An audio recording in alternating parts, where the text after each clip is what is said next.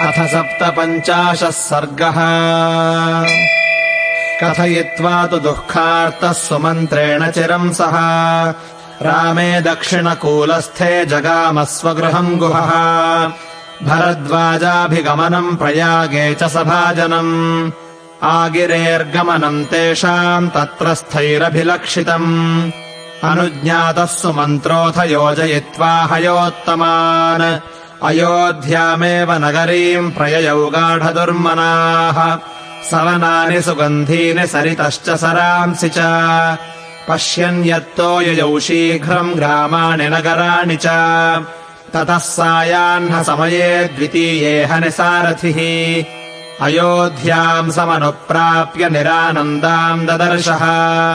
सशून्यामिव निःशब्दाम् दृष्ट्वा परमदुर्मनाः सुमन्त्रश्चिन्तयामास शोकवेगसमाहतः।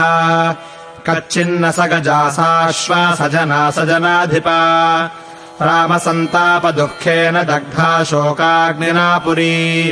इति चिन्तापरः सूतो वाजिभिः शीघ्रयायिभिः नगरद्वारमासाद्य त्वरितः प्रविवेशः।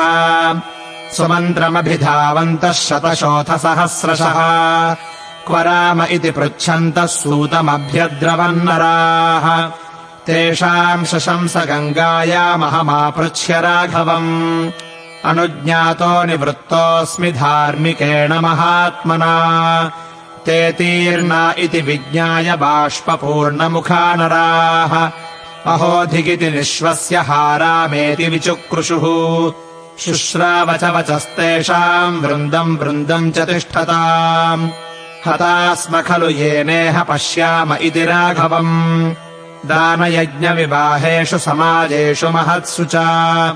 न द्रक्ष्यामः पुनर्जातु धार्मिकम् राममन्तरा। किम् समर्थम् जनस्यास्य किम् प्रियम् किम् सुखावहम्। इति रामेण नगरम् पित्रेव परिपालितम्।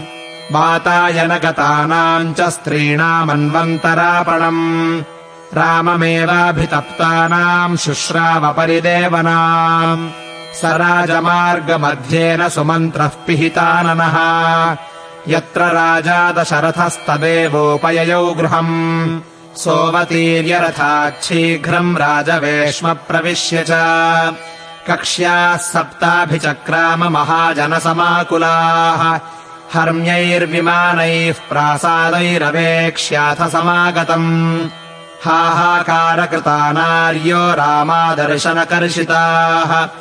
आयतैर्विमलैर्नेत्रैरश्रुवेगपरिप्लुतैः अन्योन्यमभिवीक्षन्ते व्यक्तमार्ततरा स्त्रियः ततो दशरथस्त्रीणाम् प्रासादेभ्यस्ततस्ततः। रामशोकाभितप्तानाम् मन्दम् शुश्रावजल्पितम् सः रामेण निर्यातो विना राममिहागतः। सूतः किम् नाम कौसल्याम् क्रोशन्तीम् प्रतिवक्ष्यति। यथा च मन्ये दुर्जीवमेवम् न सुकरम् ध्रुवम्। आच्छिद्यपुत्रे निर्याते कौसल्या यत्र जीवति। सत्यरूपम् तु तद्वाक्यम् राजस्त्रीणाम् निशामयन्।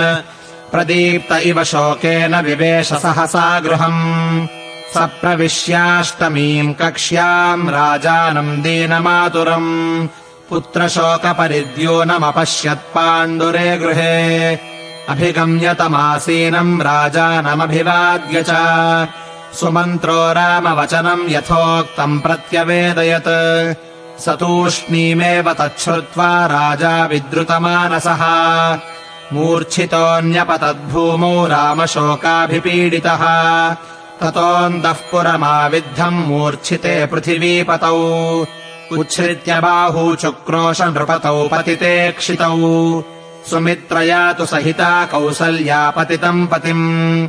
उत्थापयामास तदा वचनम् चेदमब्रवीत्। इमम् तस्य महाभागदूतम् दुष्करकारिणः।